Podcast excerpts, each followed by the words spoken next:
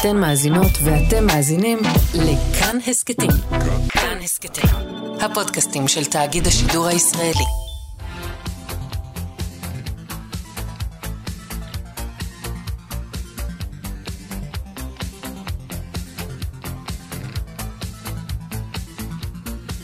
חלון גאווה עם איציק יושע.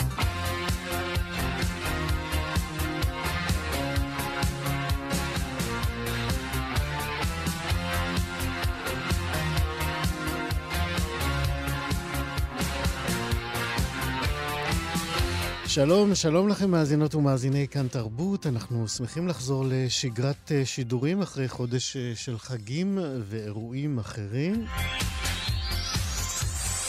כמו יום השואה, בשולי היום הזה אנחנו נדבר כאן אה, עוד מעט על המאבק להנצחת הנשים הלסביות שנרדפו בשואה וגם נרצחו.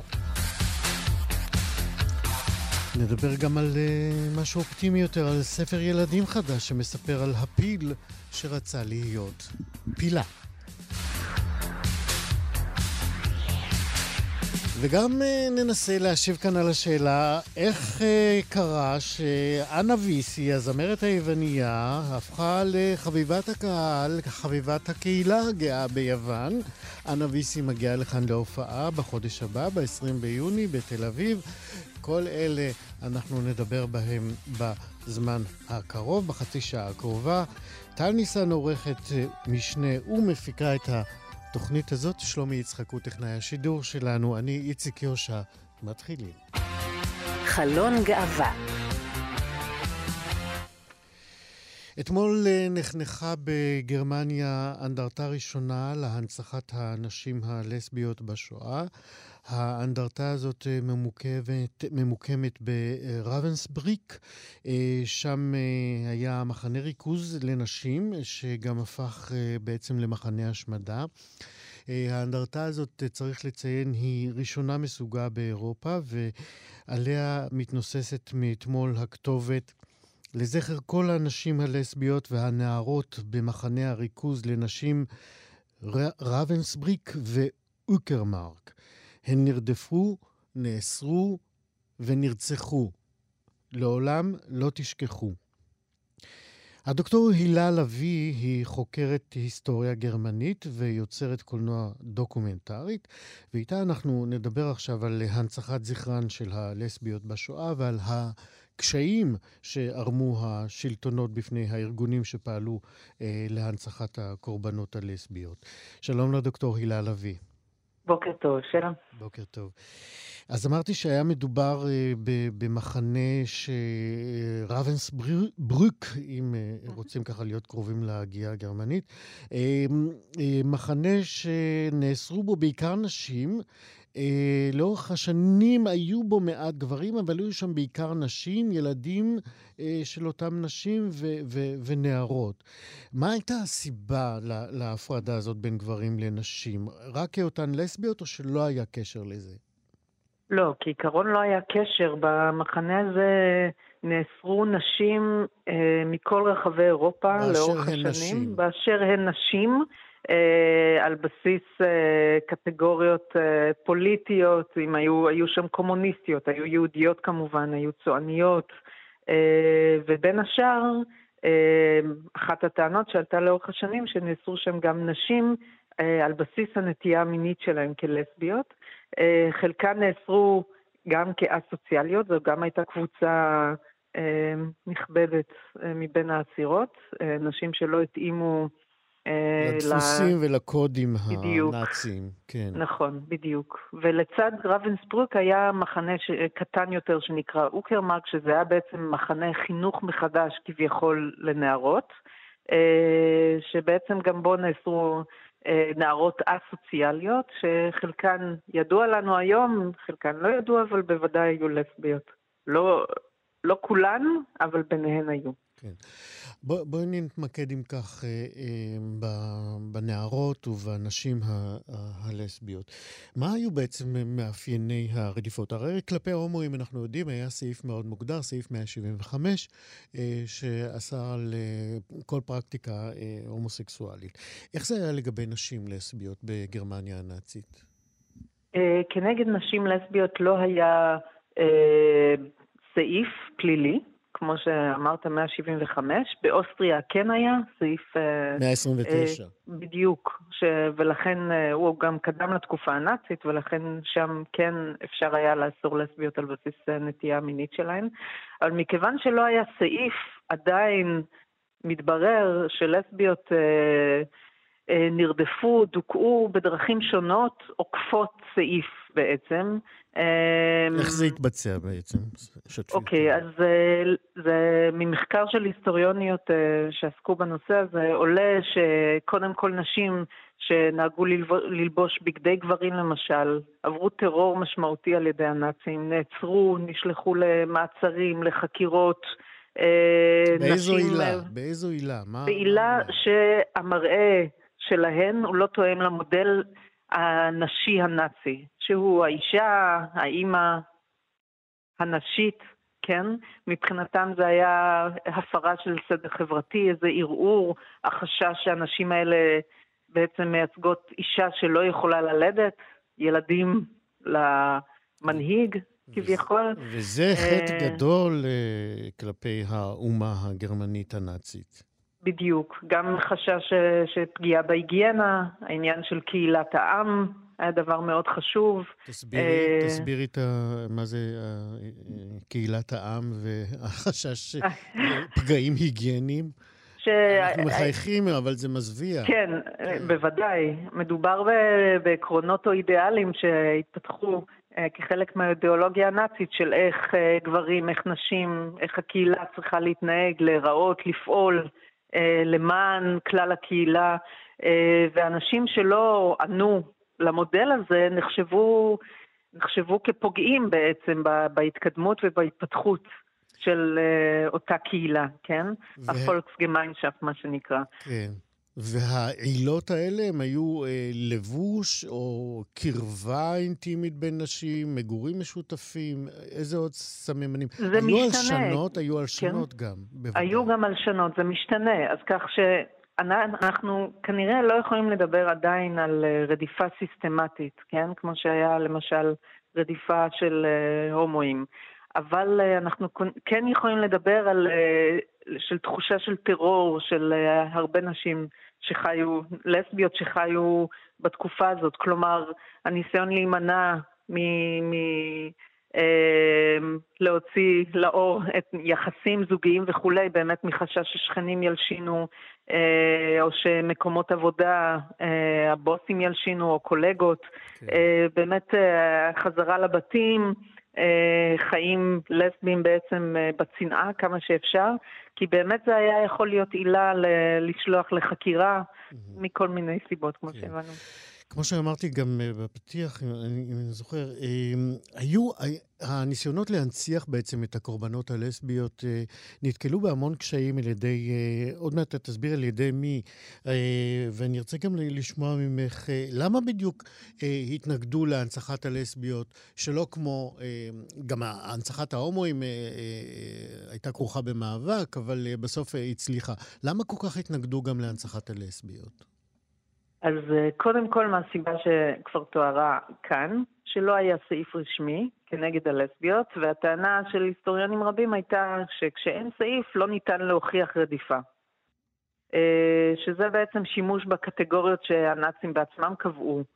כדי להבין אם הייתה רדיפה או לא, בעוד שאנחנו ניתן להבין שהייתה רדיפה או היה דיכוי בדרכים אחרות שהן לאו דווקא על פי החוק הפלילי כפי שהוא נכתב. א', אה, מהדברים שאמרת, אה, כן היו, זאת אומרת, נגיד, אה, אותן הפרות של הסדר הציבורי, מה הן אם לא רדיפה על פי חוק? נכון, אבל הרעיון היה לעקוף, לעקוף את המצב שבו אין בעצם פסקה, סעיף רשמי, ואז נשים יכלו להישלח לכלא או למחנה ריכוז על בסיס הסוציאליות או פוליטיות למשל.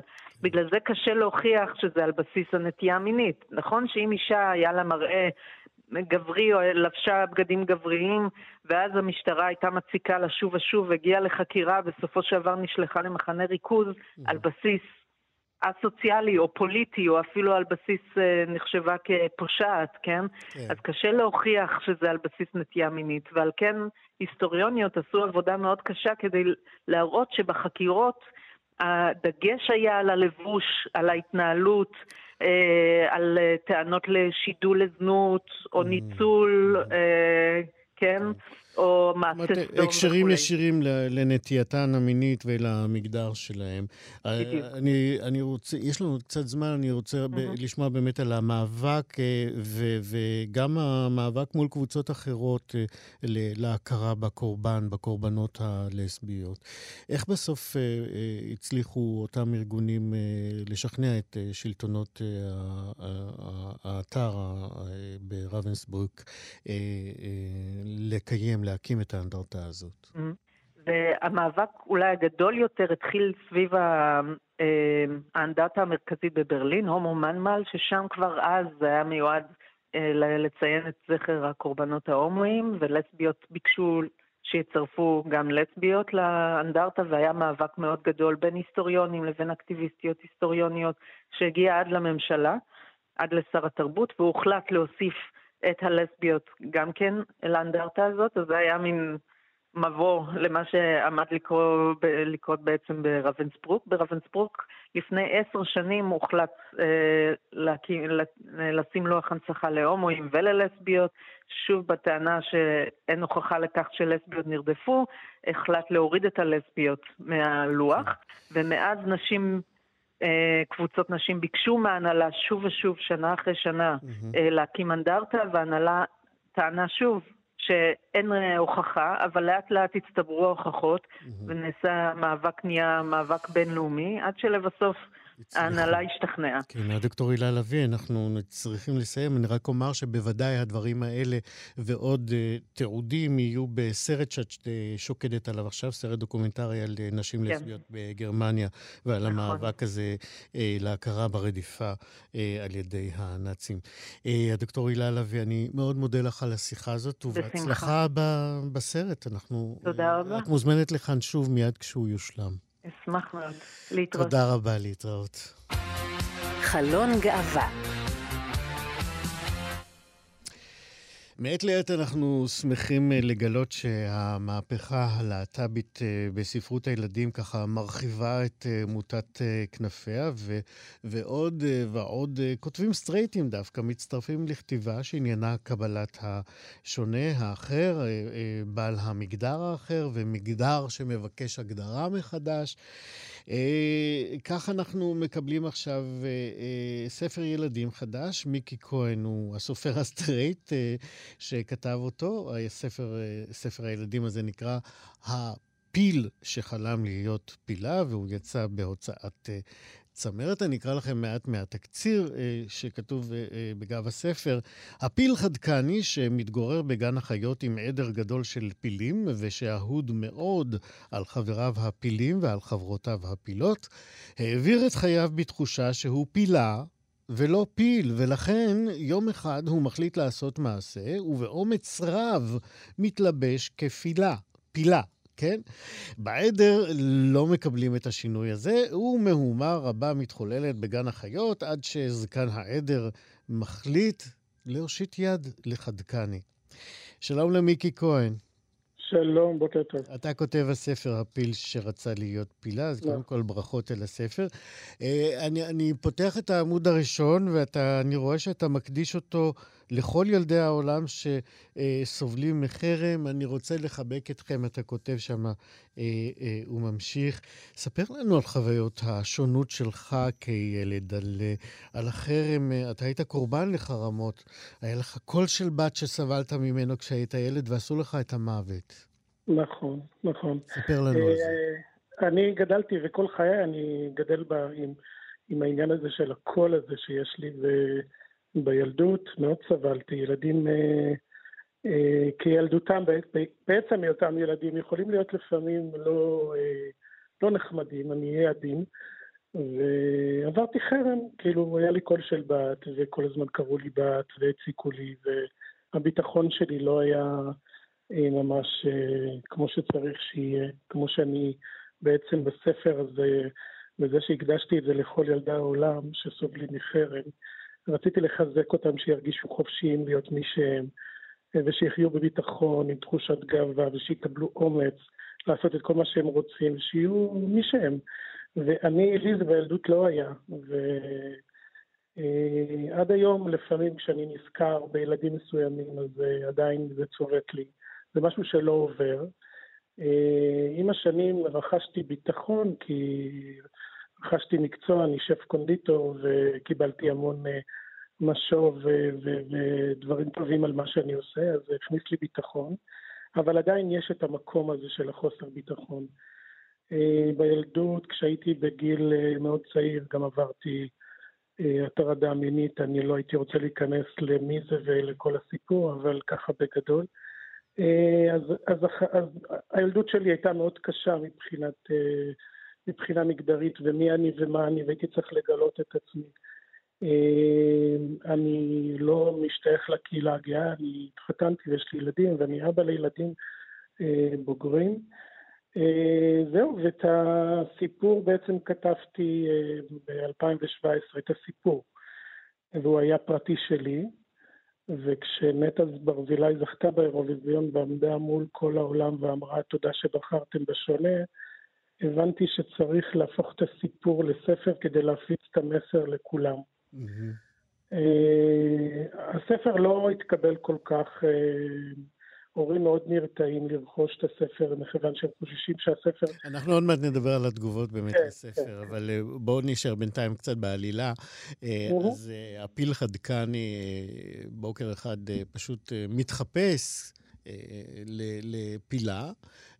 הוא לובש עגילים, הוא עונד עגילים, הוא לובש את נכון. השמלה הפרחונית, כן, כל מה שעוזר לו בעצם להנכיח את המגדר שאיתו הוא מרגיש יותר נוח. אה, מה קורה בגן החיות אה, ברגע שחדקני מופיע כפילה? בעצם לא קיבלו אותו. לא כן. קיבלו אותו כי הוא היה הפיל של הפילות, הפיל, אתה יודע, הגברי כזה, הפיל שכולם אה, נשאו את עיניהם אליו. ואז היה, הייתה דילמה, והיה שיח כזה מאוד קשה בין הפילים.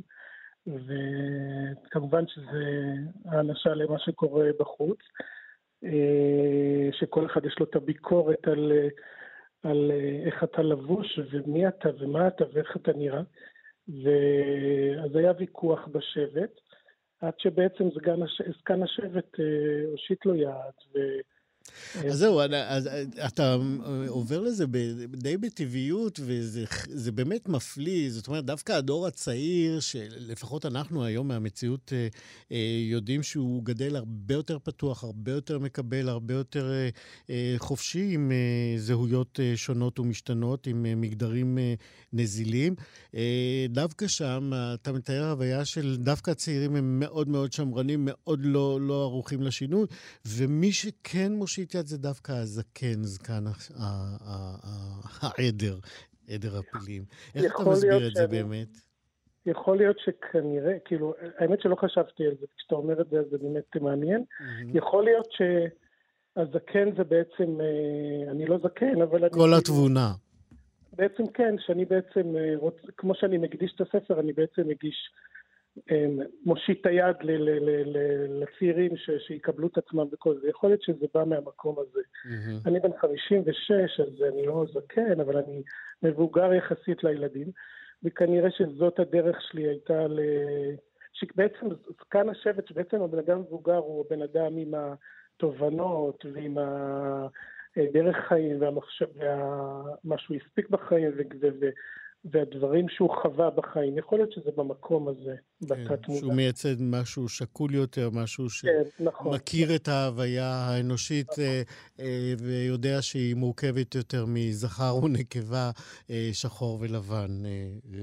כן, אבל אני מוכרח אבל לציין שהספר, אני מאוד מקבל כל אחד מישהו, זה לא משנה, קהילה, לא קהילה. הספר מוקדש בעצם לכולם במובן של יכול להיות שילד הוא סתם לא, לא סתם, כל ילד הוא ילד. שמן או עם משקפיים אה, עם אה, עדשות מאוד עבות והוא נראה שונה.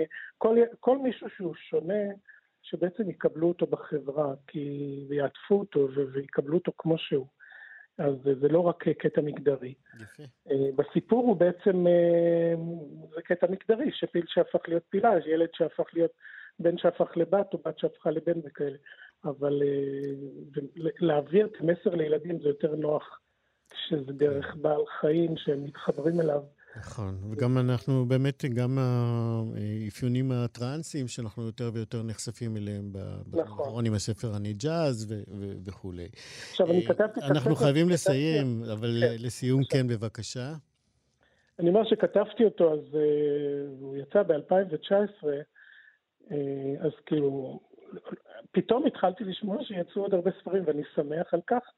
ודבר האחרון שאני רוצה רק לגעת בו, זה שהורים לא יפחדו להקריא לילדים שלהם את הסיפור, כי ילד שמקשיב לסיפור הוא לא יהפוך להיות אה, מה שהוא לא.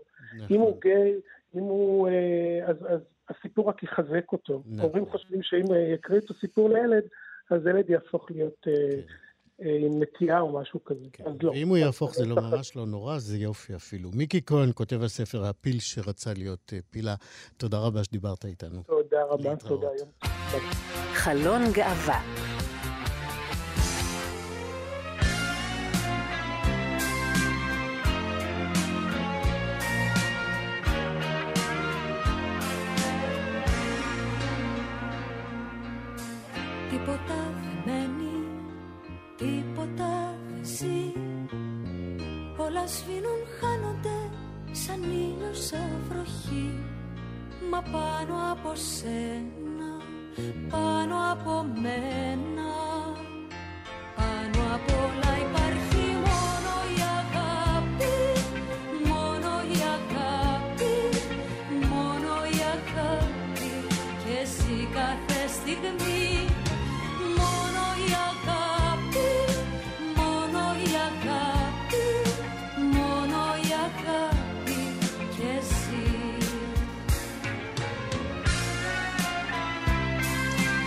אנחנו שומעים את אחד הלהיטים היותר מוכרים מתחרויות האירוויזיון, לפחות לחובבי המוסיקה היוונית בארץ ובאירופה.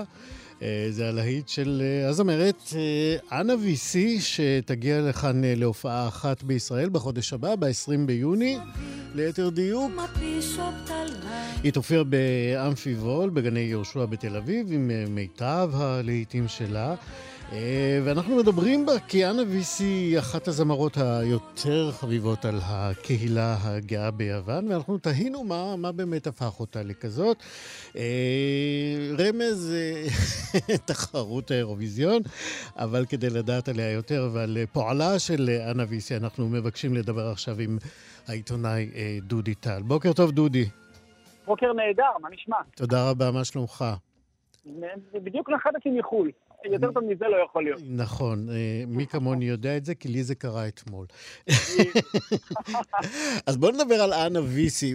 קודם כל, תן לנו ככה קצת איזה סיפור מסגרת על מי היא, מה היא, מה, מה שורשי הפופולריות שלה ביוון, ובעצם גם בקפריסין, שם היא נולדה. שם היא נולדה, כן. אני חושב שאם אה, אנחנו לוקחים את אנה וישי בעצם, אנחנו מדברים על זמרת אומה כזו.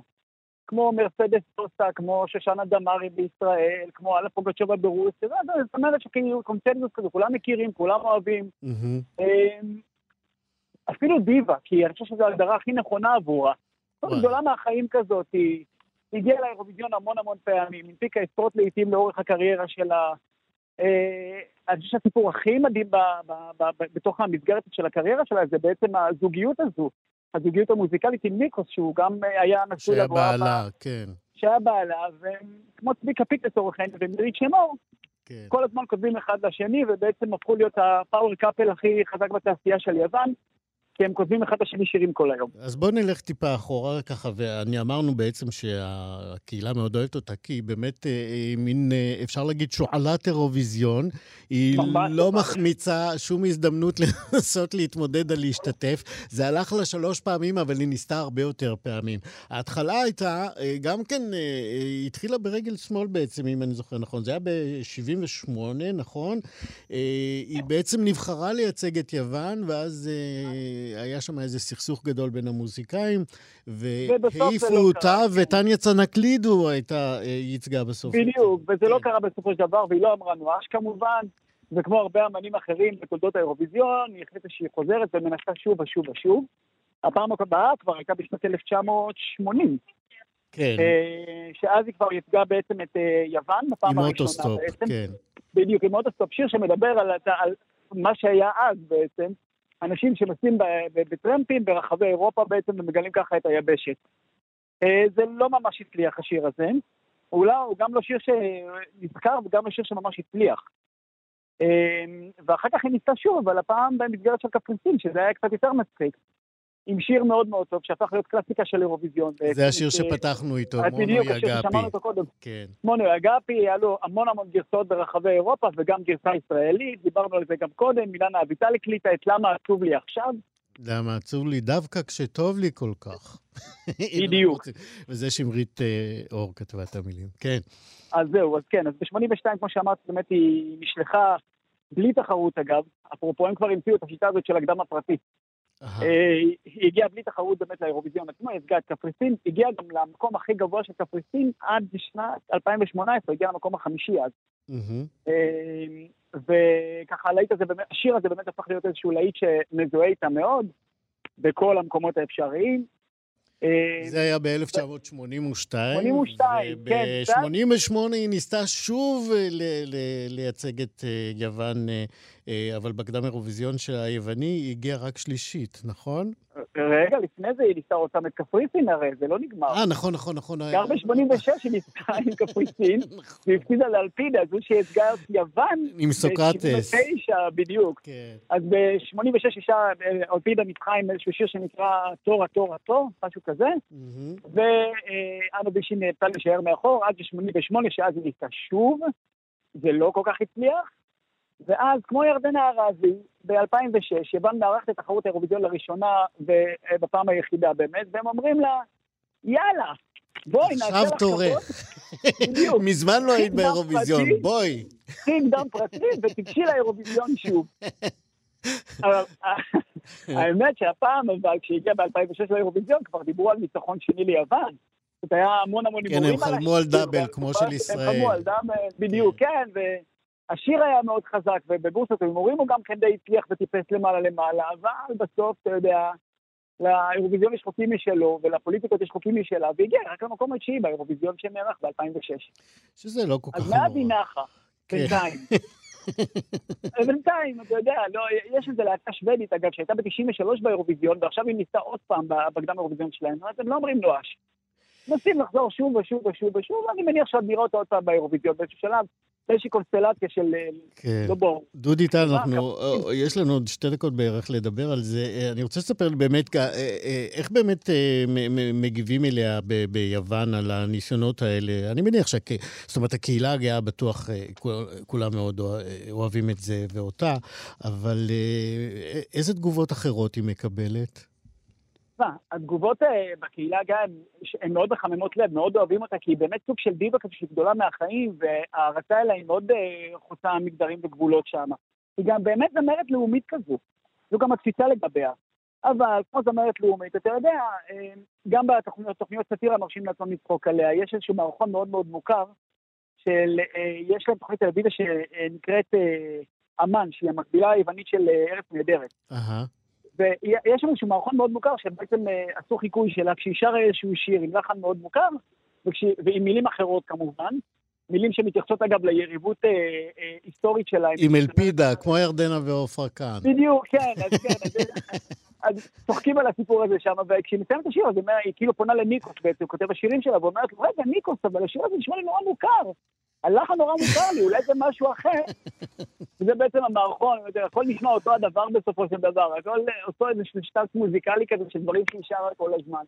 אז כן, אתה יודע, היא זוכה לסאטירה ולביקורות פה ושם, אבל אי אפשר לקחת ממנה את העובדה שהיא מצליחה נורא, שהיא כוכבת נורא גדולה, כי באמת היא סוג של דיבה גדולה מהחיים שם, ואני בטוח שאני רואה אותו עוד פעם באירוויזיה, הן תמיד חוזרות.